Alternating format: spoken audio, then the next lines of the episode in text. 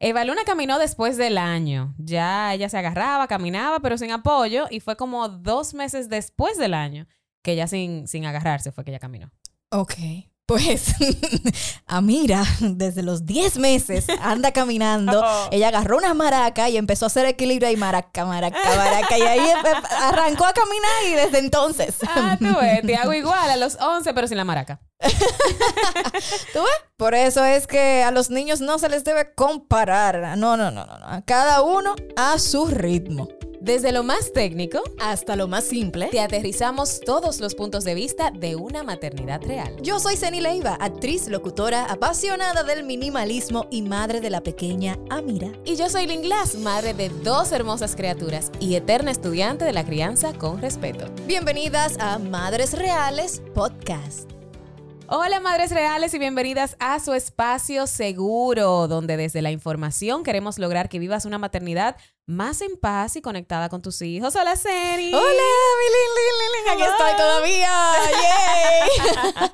Si bien es cierto que estamos en la era de la información, también es cierto, señores, que ahora la recibimos de todas partes y Ay, a veces sí. no sabemos cómo depurarla, que es muy importante. Pero tú tranquila, mamá real, que nos escuchas, que para eso creamos esta comunidad, este post, oye, podcast, qué fina, este podcast y los eventos que realizamos para informarnos y depurarla para ti. Claro, esa información. Sí. Claro, o sea, fil- filtrar todo eso para llevarte solamente lo mejor. Y hablando de depuración, hoy tenemos a una gran amiga, una madre maravillosa y una profesional que de seguro yo sé que ha ayudado a más de una en algún momento, gracias a esas informaciones de tanto valor que ella comparte en sus redes. Recibimos a Jessica Hoffman con un fuerte aplauso, ¡uh! Señores. Quiero que ustedes sepan que yo era así, fan de Jessica, antes de yo conocerla. Porque yo la seguía y ella vivía en Venezuela. Ah, y cuando ella wow. fue al programa de radio que yo tenía, Un Gran Día, yo dije, esa es Jessica. Yo estoy entrevistando a Jessica. Cuando esa Madre Real ni existía, ni estaba cerca de existir. Y yo, esa es Jessica. O sea, yo estaba súper, súper feliz, de verdad. ¡Ay, qué emoción! ¡Qué bella! Yo dije, hola, yo soy Lynn, yo te sigo.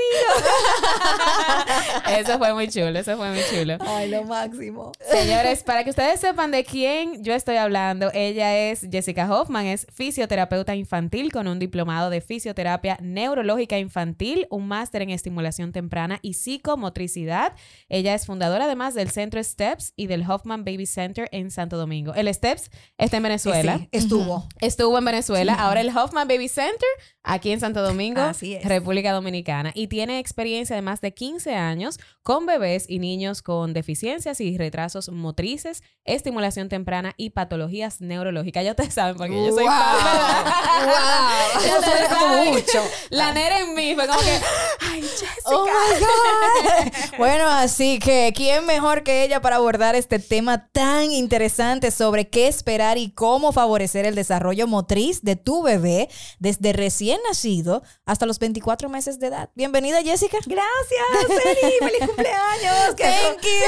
O sea, ya, sí, el, el capítulo seguro sí, va a salir con importa, el cumpleaños pero... mega atrasado, pero... pero Gonzalo de seguro. Y con Gonzalo fuera. Quizá exacto. Gonzalo te fuera ya, pero... no importa, este es nuestro tiempo. Ajá, ajá. veinticuatro meses, cuando yo digo veinticuatro meses yo tengo que hacer como un cálculo, ya los veinticuatro sí, yo sé que son dos años, pero hay madres que me dicen, yo le digo, ¿cuántos años tiene tu bebé? Ay, tiene veintiocho meses y, mm. y, yo, y yo como haciendo, ella sigue hablando y yo haciendo cálculos mentales, veintiocho meses, ¿cuánto? doce más uno, más dos, más tres. Yo después del año ya no cuento los meses, no, yo tampoco. O sea, o sea, sí los cuento. Un año y cinco meses. Exacto, ajá. Pero no, no di que así. Un año y pico. dieciocho meses. Pero no, no, yo no sé cuándo tiene Tiago, un año y pico. Año y pico, exacto. Por la ropa nada más uno sabe, que la ropa de los dieciocho meses. Ah, mm, ah, okay. Exacto, exacto. Bueno, pues vamos a empezar, Jessica. ¿Qué es el desarrollo motriz y psicomotor de un ser humano? Vamos a empezar por ahí. ¿Con qué se come eso? A ver, eh, es el momento en el que el cuerpo va aprendiendo a moverse. ¿Okay? O sea, desde que nace. Desde que nace. Lo que pasa es que hay una diferencia importante entre un bebé que nace y un bebé que hace muchas cosas, porque el movimiento del bebé al nacer es meramente reflejo. Ajá. Entonces, no es controlado. No. Tú te mueves porque los reflejos te permiten sobrevivir.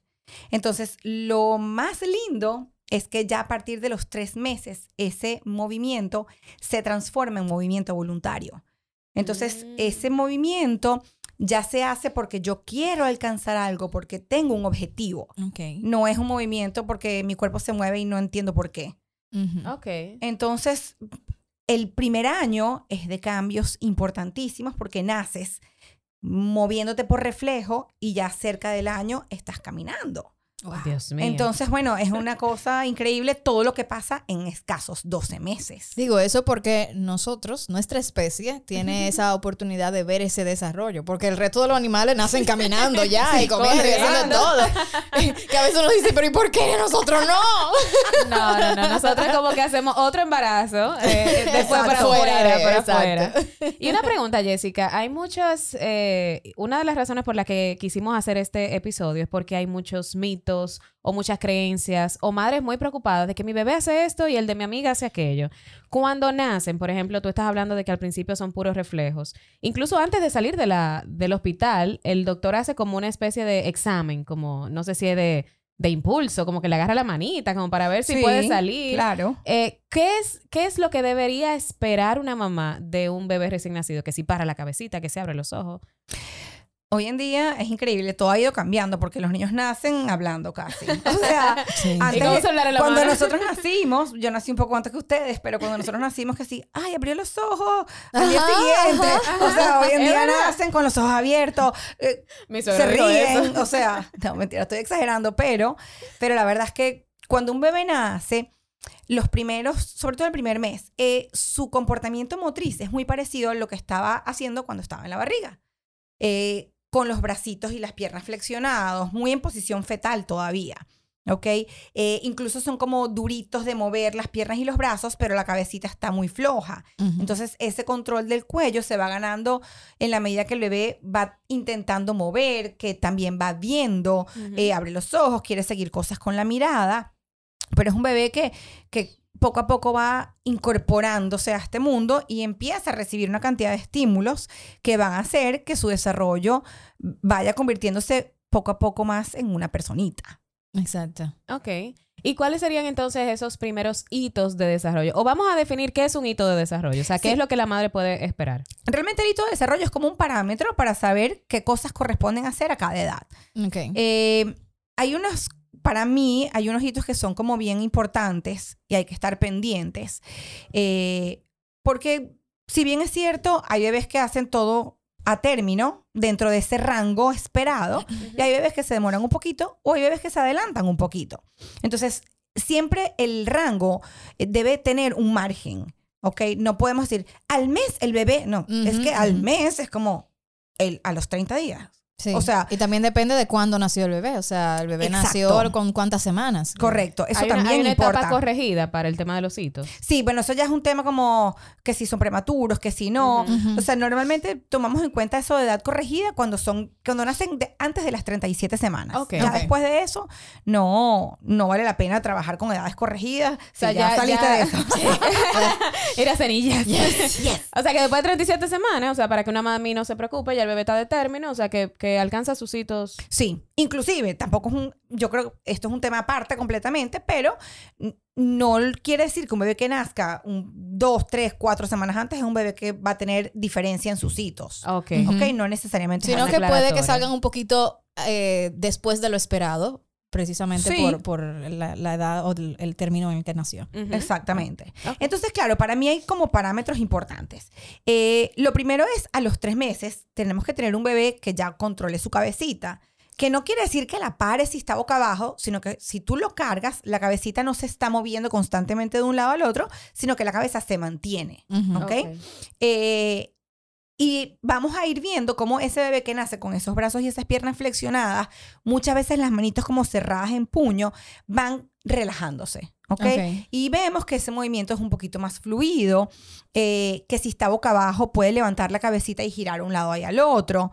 Eh, eso básicamente es lo que vamos a esperar para un bebé de tres meses. Pero a partir de los tres empieza este cambio espectacular que es el reflejo convertirse a voluntario. Entonces, a partir de los tres meses, y entonces hablamos del segundo trimestre, igual que en el embarazo, eh, de tres a seis meses vamos a ver cambios importantes. ¿Qué va a pasar aquí? Que ese bebé va a descubrir su cuerpo, va a descubrir uh-huh. las partes de su cuerpo y cómo se usan, y cómo las uso para lograr lo que yo quiero.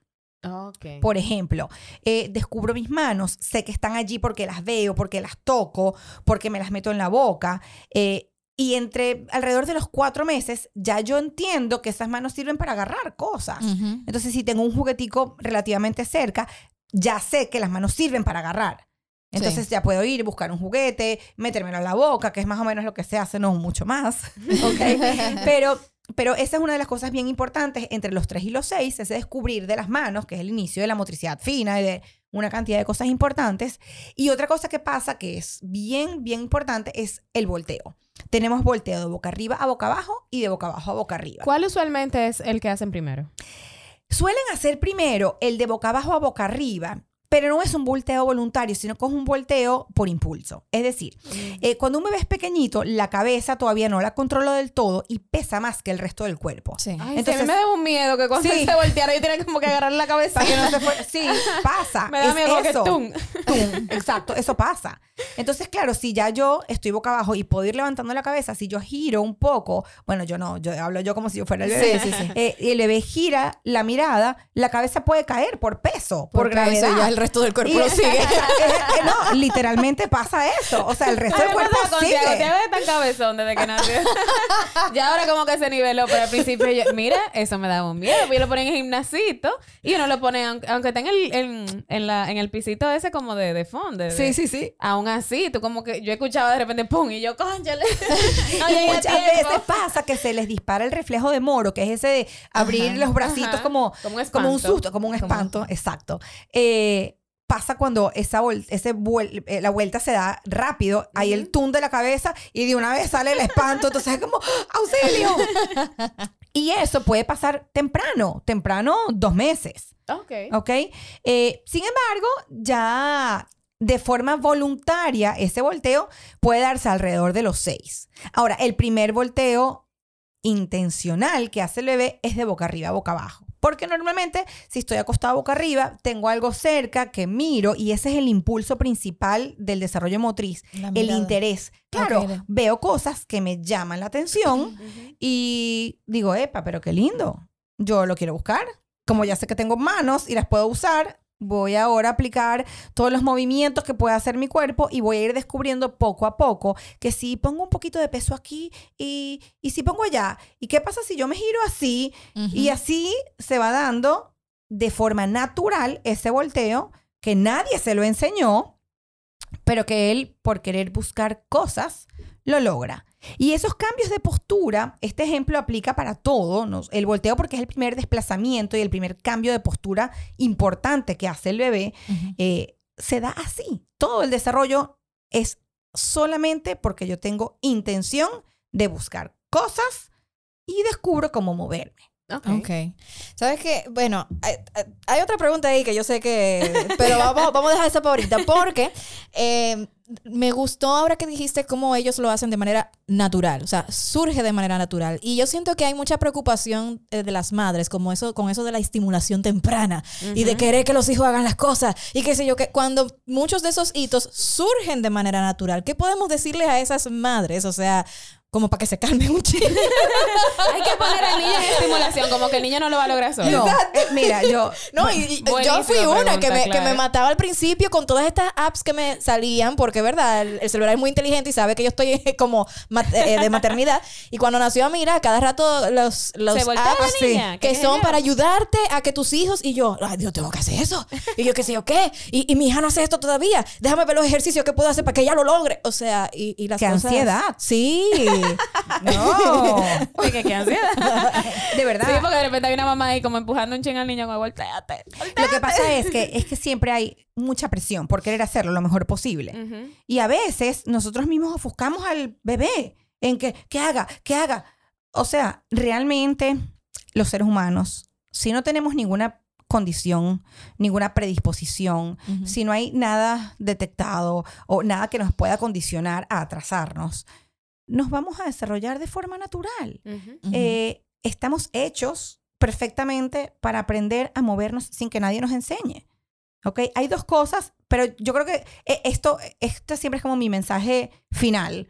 No quiero que lo hagamos ahora, pero sí quiero que sepan que nosotros no necesitamos enseñar a los bebés a moverse. La estimulación es un plus. Dilo alto, por favor. Sí, yo sé. Favor. Yo trato de repetirlo constantemente. O sea, la cantidad de madres que, de las que yo recibo mensajes y llamadas. ¿Y que mi bebé hacer? no hace esto. Que... Pero dale tiempo. Pero dale tiempo. Sí, o sea, me pasa con las madres que a los seis meses, por ejemplo, tú sabes que todavía está el reflejo de, de extrusión, que, que devuelven la comida para afuera. Y mi hijo no está comiendo y nunca va a aprender a, a tragar. Y yo, mi amor, tú aprendiste a tragar. O sea, él no va a ser un niño de veinticuatro años sin aprender sin a tragar. tragar. Él va a tragar en algún momento. Entonces, dale tiempo. Hay niños que duran más, hay niños que duran menos, pero se le va a quitar eso y va a comer. Totalmente. Pero ahora es, es lo que lo que dice Zeny, por ejemplo. Ahora todo es el, el baby lewinning. Eh, que, si, que si no es compota o si, o si es baby lewinning. Que si tienes que comer con la mano. Sí, ok, que coma con la mano, claro, es buenísimo. Pero, pero eso toma tiempo. O sea, lo que tú estabas diciendo, para que agarre, para que se lo lleve a la boca, para que tenga esa coordinación, eso toma tiempo. No porque llegaron los seis meses, automáticamente tu hijo tiene que saberlo hacer. Es un desarrollo. Lo que pasa es que tenemos exceso de información. Uh-huh. Uh-huh. Entonces, eso es un arma de doble filo. Porque es que chévere que podamos aprender muchas cosas a través de redes sociales, de... Pero... Pero hay que tener, mantener la calma. O sea, de verdad. Eh, hay que saber, sobre todo, de quién leer, de quién seguir, porque lo que genera el exceso de información es ansiedad. Claro. Sí. No dejamos, abruma. Uh-huh. Entonces es que si eh, el seno, la comida, que coma con la mano, que se lo que pique es chiquitico, que se tiene que mover. Entonces el rato, ajá, y más o menos en qué momento se disfruta a un bebé. En qué momento se... se Se Ay, carga, sí. se añoña, se... No. Ay, gracias por decir eso, de verdad. Porque es que, aunque uno no quiera, por eso mismo, por el exceso de información que hay, hay veces que uno, uno, uno se cuestiona tantas cosas. Y, sí. y una no es por mal ni por querer hacer de esto una competencia, pero, pero uno dice, bueno... ¿Lo estaré haciendo bien o no? ¿Debería? ¿No debería? O sea, te empiezas a preguntar tantas cosas sí, y, y terminas sí. haciendo algo que quizás ni siquiera es necesario. O sea, mira, literal, disfruten yo, a sus bebés. Sí, claro, la favor. segunda maternidad te agarra como un chin ya más tranquila. Y nosotras, porque estamos en este, en este andar de la maternidad y de la información, pues estamos todavía más tranquilas porque sabemos bien depurar. Pero a mí me cogió con Tiago tan chilling. Cuando la gente dice, ¿cuándo fue que caminó? ¿Cuándo fue que comió? Y yo, tú sabes que yo no, como que no, yo no. No me fijé, no me acuerdo. No yo no me acuerdo. Yo sé que él caminó antes del año, como que un día se soltó y caminó. Ahora, Ay, qué, qué bueno, importante. Pero, pero tú sabes, tengo la información, sé que, ah, bueno, tenía que voltearse en esa fecha. Si no, bueno, yo llamaba a Jessica, como que yo estaba chilling. Yo, eso va a pasar. En algún momento dejé el pañal, en algún momento como que, sí. yeah, tú estás tranquila. Tú qué estás importante tranquila. El hecho de, primero, sí, tener la información correcta. Segundo, uh-huh. contar con una persona como Jessica, por ejemplo. O tener, sobre todo, una buena o un buen pediatra que en las evaluaciones claro. tome nota de lo que es realmente importante. Porque así uno va más chill, la verdad. Sí, o sea, sí. yo quisiera... De no tener que saber en qué fecha es que él tiene que hacer algo o no, sino que cuando yo vaya a su próxima consulta lo pregunte y me diga, ah, pero espérate, faltó esto, vamos a ponerlo en observación para tal cosa, y ahí ya yo sé que okay, vamos a poner fijación en eso, mientras tanto chilear, pero, claro. pero lo cierto es que sí, la, import- la información es muy importante ahora mismo porque lamentablemente no contamos cien por ciento con pediatras que, que realicen este trabajo. Eh, con, o sea, no son minuciosos con esa parte que es tan no. importante y dejan escapar muchas cosas sí. que después traen problemas. Y sí, lo sí. vivo. Y Zeny, me pasa a diario, sin ganas de, de nada, de, respetando muchísimo el trabajo de los pediatras. Claro. Pero son muchas cosas que ellos tienen que revisar. Sí. Entonces, sí, si bien es cierto que tenemos que tomárnoslo chill, tenemos que estar pendientes porque de esos mismos parámetros que son nuestra referencia, sale...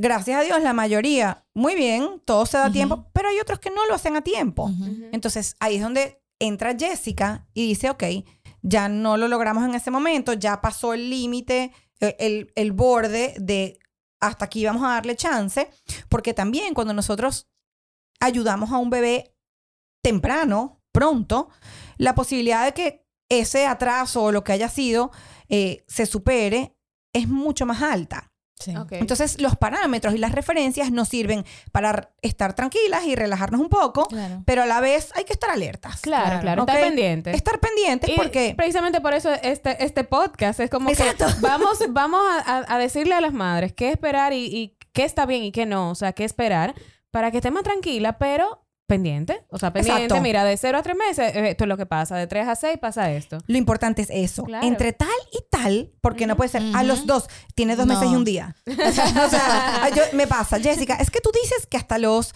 diez meses gatean. Sí, pero tiene nueve hasta el día antes de cumplir diez. Claro. O sea, uh-huh. exacto, los nueve meses son treinta largos días en la vida de un bebé. Sí. Entonces, hay que ser como... bueno, un poquito tranquilos en ese sentido y ver que no es tan exacto. No son reglas exactas. Hay rangos y hay parámetros. Y hay, adicionalmente, al, al rango de lo, del deber ser o de lo esperado, es también que otras cosas nos pueden llamar la atención del bebé. Uh-huh. Porque, bueno, Jessica, mira, no, okay, no ha gateado, pero a, está a punto de gatear. Busca todo lo que quiere de la forma que, que puede. O, mira, no, yo lo dejo y no se mueve. Porque pasa. Uh-huh, Entonces, uh-huh. qué tan cerca o qué tan lejos esté de, de lograr el hito en particular que le corresponde, o qué tanto interés tienen las cosas, o si aparte de eso, bueno, siento que también como que no se sonríe tanto conmigo, veo que a lo mejor no es tan sociable, o lo siento muy flojito, muy aguadito. Uh-huh. Entonces, no es una sola cosa que nos llame la atención, sino si hay algo más, que exacto. no es solo el hecho de no cumplir el hito, sino que no hace esto, pero tampoco hace esto, ni esto, ni esto. Eh, yo siento también que dentro del exceso de información, ahora hay un exceso de productos en el sí, mercado. Así es. ¿Cuáles tú nos pudieras decir o detallar que puedan eh, tal vez retrasar un poquito ese desarrollo? O si existe, de repente... te hago la pregunta y ahora no sé si es la pregunta correcta. ¿Existen productos que puedan retrasar claro que sí. el, el desarrollo? Bueno, hay uno que, que lo prohibieron, creo, incluso por accidente. Sí, los, anda- estaba, los, los andadores. Y lo siguen vendiendo. Sí. Ay, no he visto muchas tiendas. Eh, pero, por ejemplo, eh, hay muchas madres que de repente trabajan mucho o están desde la casa y tal vez ponen al niño mucho tiempo en un corral, por ejemplo, por no decirte. Y tal vez la exploración es importante. ¿Qué...? qué Y no lo hacen de maldad, porque sé por que no es de maldad, no. es para tenerlos seguros. Claro. Pero, ¿qué cosas eh, pudieran... atrasar o retrasar. Ser contraproducentes. Un, exactamente, un desarrollo. Fíjense, una de las cosas que más puede favorecer el desarrollo es el espacio físico donde está el bebé. Que más allá de, volviendo a, a Zeny que habló del tema de estimulación y no sé qué, más allá de hacerle sopotoscientas actividades y ponerlo, es darle herramientas. Y el espacio físico es la herramienta más importante para que el bebé se desarrolle en su parte motriz. Uh-huh. Eh... Y cuando hablo de espacio físico, entonces vamos a referirnos a la cantidad de cosas. Sillitas, andadores, el bouncer, el columpito, el corral, etcétera. Si el bebé está en un lugar amarrado, con cinturones, como está en el car seat, por ejemplo, uh-huh. es un bebé que no tiene posibilidad de moverse. Va a jugar exacto. con lo que tiene a su alcance, que puede ser... Eh, una llavecita, el, exacto. la, la no, cosita, a, o la sea, maraquita. Hasta, hasta con el propio pamper. Uh-huh. O sea, se ponen a jugar con su ropa, porque es lo que tienen cerca. Pero es un bebé que no se puede mover, uh-huh. ¿ok? Eh, a ver, el andador es un no rotundo prohibido, hace muchísimo daño y podemos hacer un podcast nada más de andadores. eh, punto y aparte, eh, todo lo que sea... Eh, algo donde el bebé está por mucho tiempo y que no es capaz de moverse, o sea, de salir de ahí para explorar, atrasa. Okay. Pero la realidad es que los necesitamos. Uh-huh. O sea, es ¿sí? mentira que yo hable profesionalmente, no les pongan. No, no, porque tú vas al baño, porque tú tienes que cocinar, porque tú vas a calentar una cosa. Claro, quieres dejarlo en un sitio seguro, un espacio limitado, que tú sepas que, que va a estar bien. Eh, que va a estar bien y que no se va a hacer daño, uh-huh. porque hay edades de edades. O sea, si el bebé en los primeros tres meses sabemos que no se va a mover mucho y no se va a caer de... si le pones hasta en la cama, uh-huh. pero llega un momento en el que o lo amarras o es complicado. O sea, entonces hay que ser como... hay que tener mucho sentido común. Y el tema de la estimulación del desarrollo motriz tiene que ver mucho con el sentido común de la mamá. Mira, hay... Eh, y es una pregunta que recibo muchísimo en Madres Reales y es... Eh, Lynn, ¿quito las cosas de la casa o las dejo para que el niño aprenda que esas son las cosas de la casa y que eso no lo puede tocar? Y yo digo, ok, a ver. Cuando el niño nació, y, lo, y creo que lo hemos dicho en varios podcasts anteriores, cuando el niño nació, tú compraste una cuna. ¿Por qué tú no querías que él se cayera? Porque él no tenía la capacidad de caminar y de estar en una cama, ¿verdad? Pues lo mismo pasa cuando el niño va creciendo. Tú tienes que ir adecuando el área. ¿Para qué tú vas a dejar un florero? Si tú sabes que el niño está explorando, que va a poner mano, que uh-huh. lo va a tumbar, porque en ese momento es lo que quiere ver cuando las cosas se caen, a ver si vuelven para atrás, porque sí. también eso es algo de su, de su desarrollo. Y que, claro, que, quita y, la cosa, quítalo. Y, o sea, es como que ese sentido común, quítalo. Y adecúa el área lo más que tú puedas para un niño, porque esa es exacto, la etapa. Total. O sea, el juego y la exploración, señores, son vitales para que ese niño se desarrolle. Se Ahora, en, entiendo que para, el, no sé a partir de qué momento se enseñan los límites, pero entiendo que quizás dejar algunas cosas, pero ojo, sí, pero cosas que no le hagan daño. Dos. Después de los dos, tú dirías, entonces. Sí, porque es que después de, y bueno, y Jessica, que, que también to- está todavía mucho más capacitada que yo para hablar del tema, es que antes de los dos todavía, eh, tú decirle que no a un niño, él no lo va a entender, es que no es posible. Después de los dos, donde hay una, y lo hemos hablado aquí también con, con David Vázquez, en un episodio de los primeros, después de los dos es que se da como esa, ese despertar cognitivo del de, de okay. hemisferio izquierdo y bueno, y entraríamos en otro tema ahí, pero después de los dos es como que tú puedes realmente decirle a un niño o algo para que él comience a ente- ni siquiera lo va a entender, comience a entenderlo, asociarlo, pero dejar un florero que es de vidrio al alcance no, no, de un no, niño no. pequeño no, es una inconsciencia no, de no, límite no, claro. eso, eso es negligencia, o sea, no, eso no. Para mí es no yo digo dejar que algunas cosas para que aprenda de límites, pero pero que no le hagan daño, o sea no, ah, si, claro, un florero claro. de plástico si tú sí, quieres sí, o sea, que sí. se, se, ti, se caiga y bueno tú le digas eso es un adorno, no va a entender sí, ok está bien sí, bueno, claro. A partir de los dos está bien ya yo sé después, bueno después. Miren, miren ahora yo desde mi punto de vista profesional del desarrollo motriz. Eh, cuando hablamos de adornos, de cosas de vidrio peligrosas que se pueden partir, que se pueden pegar, mm, chévere. Yo entiendo los que cada cables. madre, eh, sí, ¿Eh? los cables, los cables. se jala. Una, o sea, la verdad es que hay que adecuarse. Es mentira, sí. Uno dice, el bebé se adapta a uno. Sí, pero también uno tiene que adaptar un poquito. Claro. Yo creo que, que hay, ningún hay que mediar, extremo, claro. sí, total. O sea, sin extremos. Ni quitar todo, ni dejar... Uh-huh. Sin embargo, algo que sí me pasa muchísimo a mí es que llegan madres... Y, a consulta ya con un bebé con un pequeño atraso. No, y yo empiezo a llenar historia. Bueno, ajá, y él se pone de pie, agarrado y apoyado de cositas. Eh, no. Ok, yo sigo anotando y tal. Y cuando empezamos a hacer toda la exploración y la evaluación, vemos que yo tengo unas cosas especiales que pongo para que el bebé se pare. Y el bebé se para y la mamá, ¿cómo va a ser? ¡Se paró! ¡Wow! ¡Milagro! Y yo le digo, no. Eh, te hago una pregunta. En tu casa... Tú quitaste los muebles, claro. Yo todo. Le hice un espacio maravilloso. Yo quité la mesa de la sala. Claro. Él tiene una alfombra de foam. Exactamente. No le dejo nada. Quité, nada. No tiene de dónde agarrarse para pararse. Entonces, eh, no podemos quitar no podemos todo. Quitarlo Qué todo. Lindo espacio tienes. Una alfombra de foam gigante, bello. Pero el bebé no tiene de dónde apoyarse para aprender a pararse. Entonces, se atrasó en el caminar. Porque no tenía de dónde apoyarse. ¿De dónde se apoya el bebé? Bueno, sí, de la mesa de la sala. Claro. Que si tiene esquinas, póngale protectores. Claro, que claro. Si, o sea, no es quitar la mesa, es proteger las esquinas.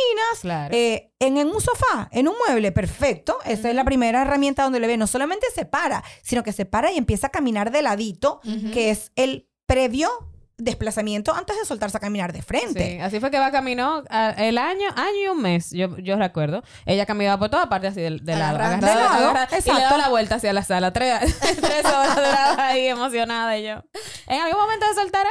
Si hubieses quitado el sofá, o no, no ella no hubiese más. tenido acceso al sofá, uh-huh. se demora muchísimo más. Sí. Porque esa etapa que se llama marcha lateral tiene que cumplirse. Uh-huh. Para que cuando ellos caminen tengan más estabilidad, tengan más coordinación, sepan para dónde van. Porque en el desarrollo motriz, eso sí es muy importante. Cada paso es de preparación para el siguiente. Uh-huh. Entonces, cuando se saltan pasos, lo demás es posible que se dé con fallas. Hablando de saltar pasos. Ya que estás aquí. Ya que estamos en eso. Eh, mi primera hija, Amira, eh, empezó, como dijimos al principio del capítulo, empezó a caminar a los diez meses. Ella se saltó el gateo. O sea, yo trataba de que ella gateara y ella buscaba dónde agarrarse para pararse porque ella no quería gatear. Después empezó a ga- después que aprendió a caminar, entonces ella empezó a gatear como ju- por, por jugar, por exacto. relajo. Como que, jeje, güey.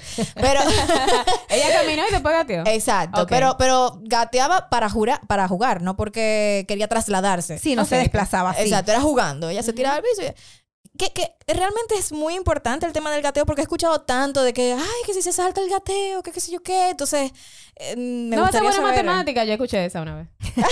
Porque el gateo ayuda para la lateralidad. Es verdad. Sí, alguien me dijo eso.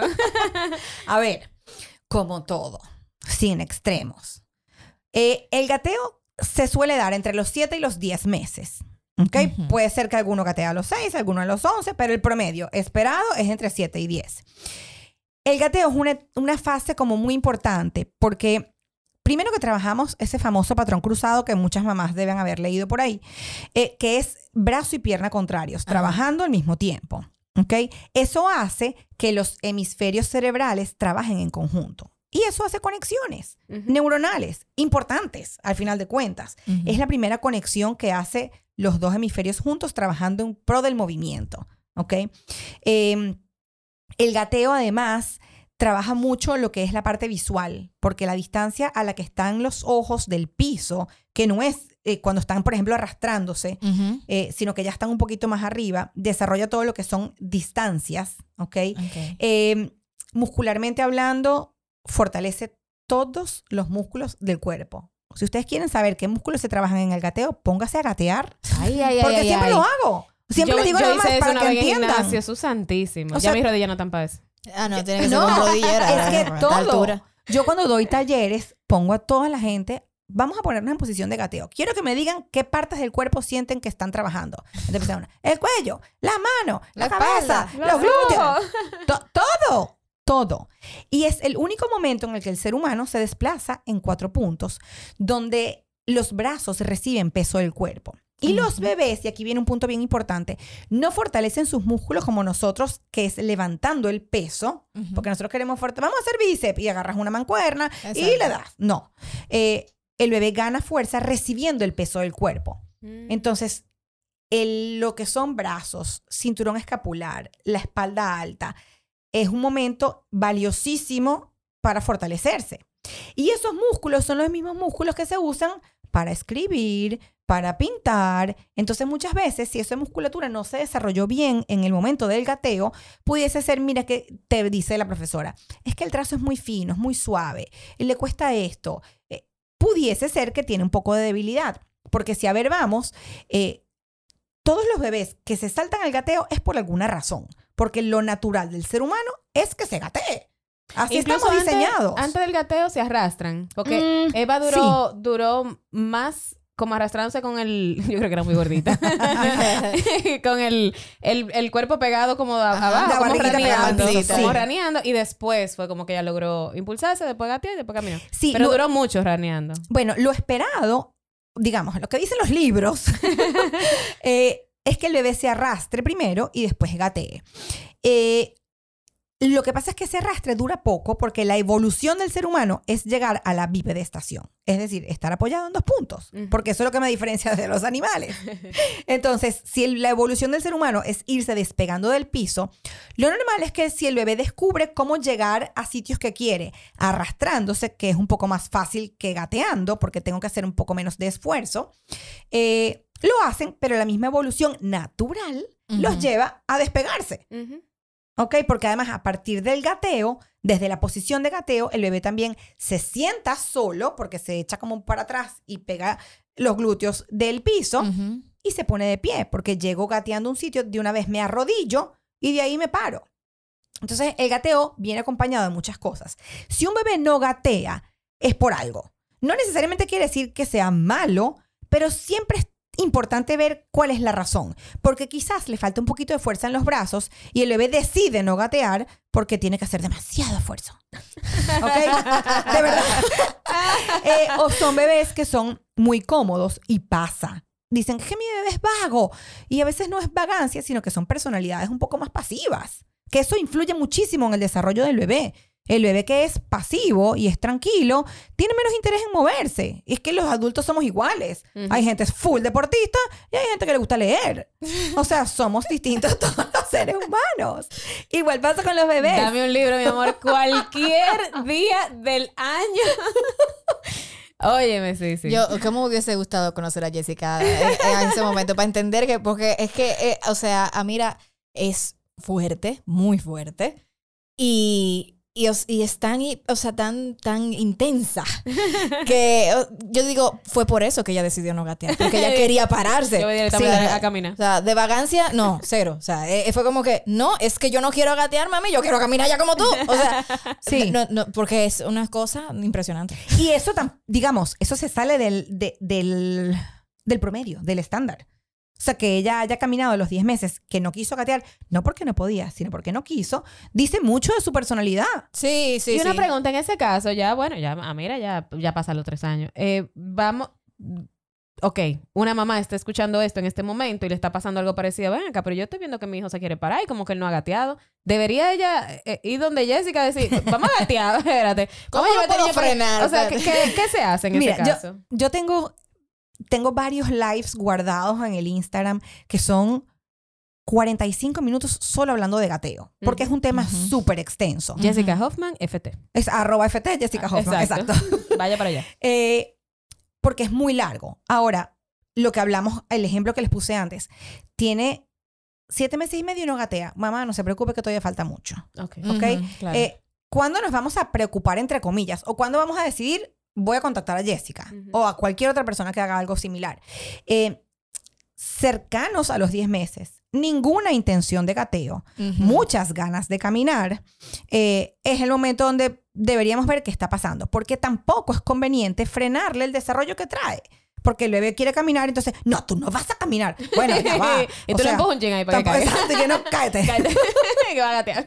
No, porque además, otra cosa bien importante, el hecho de que el bebé se tenga la capacidad de ponerse de pie apoyado de algo, no quiere decir que mañana va a salir caminando.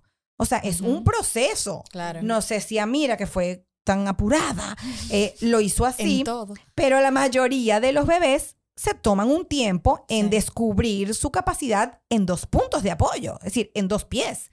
O sea, es un proceso, es práctica. Ok, ya me separar, ya me puedo mantener. Entonces ahora déjame mecerme de un lado para el otro. El peso del cuerpo por un Ay, pie, los solitos. El otro. Los solitos. Ay, la los cosa. solitos sí son chéveres. Exacto. Y emociona, y ellos se emocionan. Ajá. Entonces, desde que el bebé tiene la capacidad de pararse apoyado hasta soltarse a caminar, hay un largo trecho.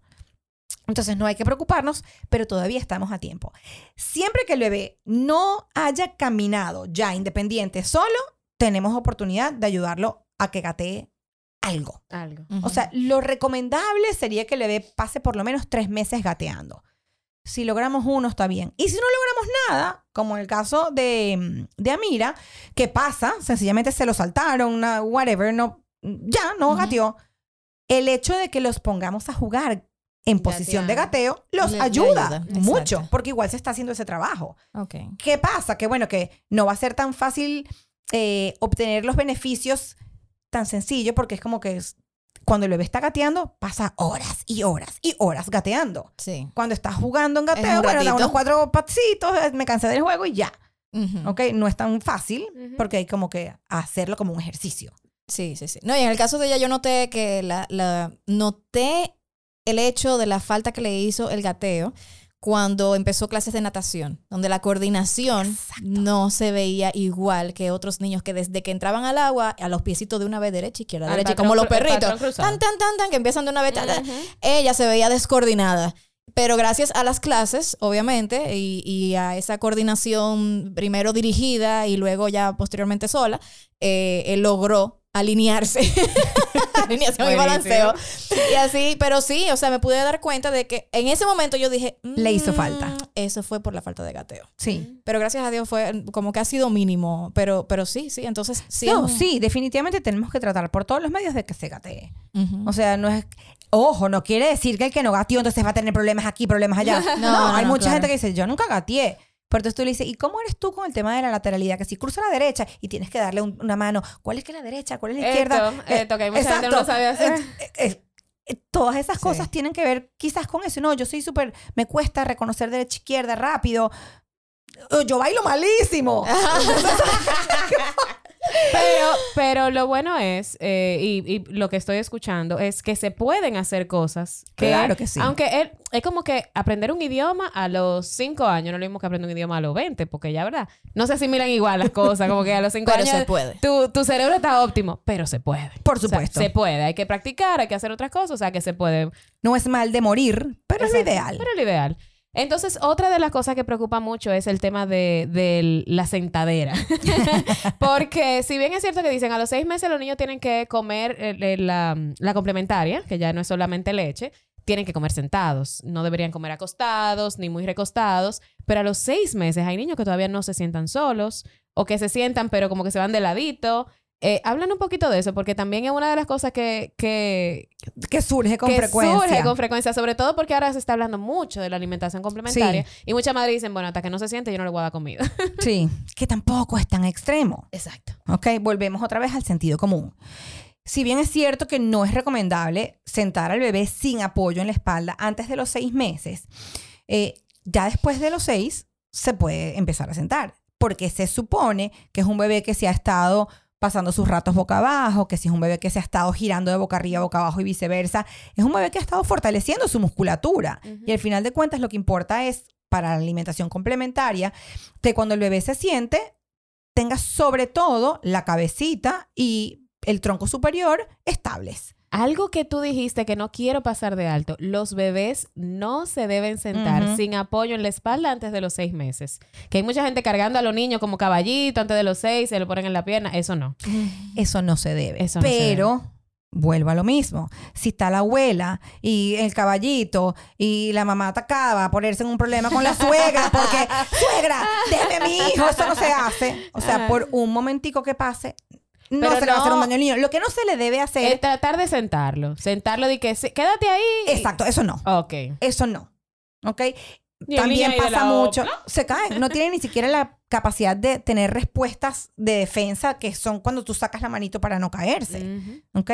Eh, también pasa... No, es que él se quiere sentar porque yo lo tengo en la sillita y hace un esfuerzo gigantesco. Todos hacen esfuerzo por querer incorporarse. Uh-huh. Uh-huh. Entonces, no, es que él se quiere sentar, por eso yo lo voy a sentar. No, señores. No crean que es que el bebé tiene... No, todos quieren incorporarse porque se fastidian de bebé para arriba. O sea, quieren... Eh, de verdad, o sea, esa Pero es la realidad. Pero se le puede poner una... Por ejemplo, el, en la almohada de lactancia, en la U... Tú lo puedes poner así como apoyadito con la sí. almohada atrás antes de los seis meses, pero, pero a cinco. Pero pendiente cinco, porque seis, se te va a poner... Se, ¿qué va a hacer? Se uh-huh. va a querer ir para adelante. Y se va a ir para ah, adelante claro, si está muy incorporado. Uh-huh. Pero hay que hacerlo. Porque uh-huh. también tenemos que ir poco a poco acostumbrándolo a que esos músculos trabajen y se aguanten. Okay. Entonces, sí, sí debería... Ya un bebé de seis meses que se le da la alimentación complementaria debería tener la capacidad no de quedarse perfectamente sentado como uh-huh. una bailarina, pero sí mantenerse y no caerse. Okay. Sobre todo en las sillitas que tiene soporte. Uh-huh. Okay. Ok, buenísimo. Eh, señales de alerta, Jessica, que una madre que esté escuchando diga, mm, estoy escuchando este podcast y algunas cosas me, me preocupan. ¿Qué, ¿Qué pudiera pensar una madre que, que es una señal de alerta? A ver, hay cosas muy importantes. Primero, eh, los bebés muy flojitos, muy aguaditos, eh, que son bebés que ves que les cuesta mantenerse erguidos, que tú lo cargas, digamos, ya estamos hablando ya de bebés mayores de tres o cuatro meses, uh-huh. que tú los cargas y sientes que el bebé no hace ningún esfuerzo como por mantenerse, que si se acuesta, abre las piernas y los brazos y no hace esfuerzo por, por traer y los manitos adelante, que tú lo tocas y se siente como gelatina. Eso pudiese ser tono muscular bajo, y el tono muscular lo que hace es como nos da la capacidad de mantener posturas. ¿Okay? Okay, si no uh-huh. soy capaz de mantener posturas, me voy a trazar. ¿Okay? Por el contrario, tenemos la posibilidad de que el bebé esté muy durito. Cuando lo ves muy rígido, que tú tratas de moverle los brazos y las piernas y te pone mucha resistencia. O bebés que se tiran mucho para atrás, como uh-huh. con la cabeza, la espalda. Esos bebés muy rígidos y muy duritos, también es importante chequearlos. Ok. ¿Okay? Okay. Eh, cuando mucha gente, a pesar de que yo soy muy antiopinólogo, pero tú tienes mucha gente a tu alrededor que te quiere, que te dice... Hay algo aquí que me llama la atención. ¿Por qué no?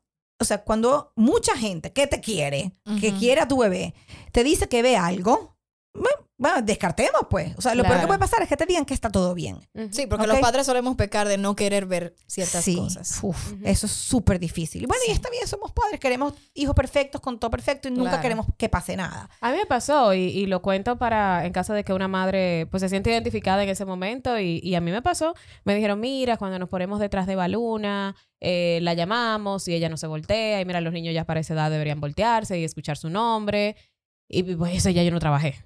¿Eh? Cancelenme todas las reuniones. O sea, yo me la pasé dando gritos. O sea, como el duelo de que mi hija tenga algo porque tú no quieres que tenga un pelito fuera de lugar. Exacto. Y nada, después del duelo inmediatamente vamos a averiguar qué es lo que está pasando. Y efectivamente no, no, había algo del, ella nació un poquito antes de tiempo, había algo del oído que no se había desarrollado, le hicieron el estudio, varios meses le hicieron después y después, y ya, no pasó más de ahí. Y no pasó nada. Y no pasó nada, pero Qué bueno que alguien te lo diga. Exacto. Y sí. Qué bueno que tú como madre puedas, eh, claro, sufrir. Porque, cónchole, eh, ta, somos humanos. Y no, y, claro. Y no queremos que nuestro hijo tenga nada. Pero accionar. Y lo peor que puede, lo mejor que puede pasar exacto. es que no sea nada. Ya, exacto. Y, y, y lo peor que puede pasar es que sea algo y, se, y tenga corrección porque se, se... Lo agarraste tiempo. Lo agarró tiempo. O sea, que, así, así. Eh, otra cosa es cuando no solamente es uno de los hitos que nos está dando, sino que son más cosas. Okay. Okay, que no solamente, bueno, que no está caminando, sí, pero entonces eh, no voltea cuando lo estás llamando o no se ríe con los amiguitos, con, bueno, los amiguitos a esta edad no valen, pero... no se ríe cuando tú le dices, cu, cu, cu, no exacto. hace nada. O sea, cuando vemos varias cosas que nos llaman la atención. Yo siempre digo, mira, es más fácil... ir a una persona, hasta con tu mismo pediatra al principio, que es como el, la cabeza de, de un bebé. Uh-huh. Eh, y decir, mira, me llama la atención esto. Y ya. Y si tiene solución, se le busca. Uh-huh. Y si no, también la tiene. Todo tiene solución, todo menos la muerte. Solución. Entonces, sí es importante, pues, es, es, esas cosas que, que la diferencia quizás entre lo que debería ser y lo que hace es muy grande. Claro. ¿Ok? Entonces, bueno, no, esperar quizás no llegar a ese punto. Uh-huh. Sí, porque algo que nosotras estamos bien de acuerdo y lo hablamos desde un principio es, óyeme, sí, queremos que, tenga li- que tengas la información, que no te vuelvas loca ahora, porque como tú dices, pasaron dos meses y un día, dos meses y cinco exacto. días y eso no está pasando. No, no, estate alerta, claro que sí, pero también disfruta, o sea, disfruta, eh, eh, provee un área de desarrollo propicio para tu hijo y disfruta también un poquito la maternidad. Algo bueno de esta época, aunque estamos muy rodeados de información, es que también estamos rodeados de profesionales. Ay, sí, o sea, maravilla. Hace veinte años no había una Jessica no. con desarrollo motriz, psicomotor de, la, de Madrid. Óyeme, tenemos profesionales que se están capacitando en cosas muy puntuales, que antes tú decías, bueno, un pediatra y era algo genérico y qué bueno, porque necesitamos esos chequeos, ¿verdad? Pero ahora ahí, mira, yo te recomiendo que tú vayas a este especialista de esta cosa. Sí. Y eso está buenísimo. Y no aquí... son inventos, señores, de no, verdad. No funciona, inventos. funciona. Sí, porque hay gente que dice, ahora lo que vienen es a complicar más la vaina. Sí, porque sí. Antes eran así que criaban a los muchachos. Y yo estoy bien. Eso ñoñería, eso ñoñería. Cada vez que dicen eso ñoñería. Siempre, yo... pero siempre, mucho. O sea, antes no había nada de eso. Y miren ustedes cómo están de bien todos. Y todos el psicólogo. Bueno, sí, nadie. No, y no se te ocurre decirle a una madre, o sea, a una abuela, Un, o sea, de nuestros padres que hicieron algo mal. No se te ocurra, no, no, no. por favor. Y yo te voy a decir la verdad. Yo, bueno, cada quien nace como en la, en la generación que le toca, nos tocó esta. Pero yo admiro mucho a la generación pasada. Sí. Yo te voy a ser muy sincera. Porque mira, simplemente que no, no habían cámara para tú ver a los niños estando en el trabajo. Y tú tener que confiar ocho horas trabajando de que tu niño está bien cuidado. Óyeme. Sí. Eso es mucho. Eso, eso es paciencia. Es el desarrollo de la paciencia. Y, y antes no había en donde tú dejas a los niños, donde tú ibas a jugar. Oye, ay, antes, de verdad, sentarse a jugar con los muchachos y tener paciencia, eso, eso se agradece. Yo agradezco mucho a mi infancia. Te voy a hacer algo peor. Y jugué en la calle, el escondí y el topado. Ay, eso qué es chulo. Rico, yo, sí. yo, de verdad, yo iba a la esquina y iba al colmado y yo no andaba con una niñera y una cosa. Ahora mm. nada de eso se, por la inseguridad. Eh.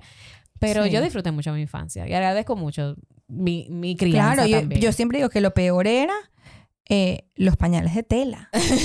O sea, ¿sabes que lo tengo que usar? Bueno, estás viendo, pobre de tu madre. Mami me dijo, sí, no, pero, no, tranquila, pero, vamos, pero aún vamos así. Para el sitio a buscar tela. Y después una amiga, eh, ya eso lo venden hecho con unos, con unos botones. Ya no hay que poner chambra. Mamá comprando tela y chambra. Qué bella, seguro se sintió importante. Que yo sí, voy a aportar aquí. Y yo, mami, me la están que diciendo... sabe de eso soy yo. Sí, mami, me están diciendo que vienen armados ya. Ay, ay, ay. Bueno, Jessica, de verdad que estamos muy contentas de haberte recibido aquí. No, viene bueno, parte dos. Viene parte dos seguro, porque hay tantas cosas importantes que hablar sobre estos hitos de desarrollo, sobre las cosas importantes que, que no se nos pueden escapar también para que lo tomemos en cuenta en este claro. proceso tan hermoso eh, y, y saber sobre todo a quién dirigirnos también cuando hay una situación claro. en la que tenemos dudas. Y por eso quiero que recuerdes también tus redes sociales, el centro donde eh, tú tienes, re- realizas este tipo de servicios, porque yo sé que hay muchas que, aunque se informaron, también van a quedar con muchas dudas y muchas preguntas de claro, sus casos particulares. Claro. Así que... Bueno, primero, gracias por la invitación. Estoy feliz de, de haberlas acompañado. Estoy a la orden siempre para lo que necesiten, para volver, feliz. Eh, me consiguen en Instagram, arroba F T Jessica Hoffman. Eh, arroba Hoffman Baby Center, que es el centro donde estoy yo, y tenemos terapia de lenguaje, terapia ocupacional y clases de estimulación.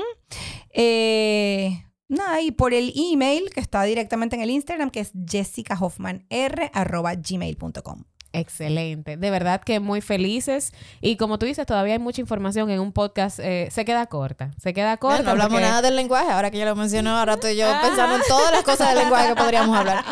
Wow. Buenísimo. Bueno, pues será hasta otra próxima oportunidad en que podremos pues proveerles mucha información de valor y traerles invitados súper, súper especiales y madres con historias maravillosas para hacer de su maternidad una maternidad más tranquila, más en paz, pero también que se sientan ustedes más identificadas con otros otras historias. Así es. Hasta la próxima. Nos estaremos escuchando nuevamente en Madres Reales Podcast, que llega a ustedes gracias a Spacecast Studio. Yeah. Bye.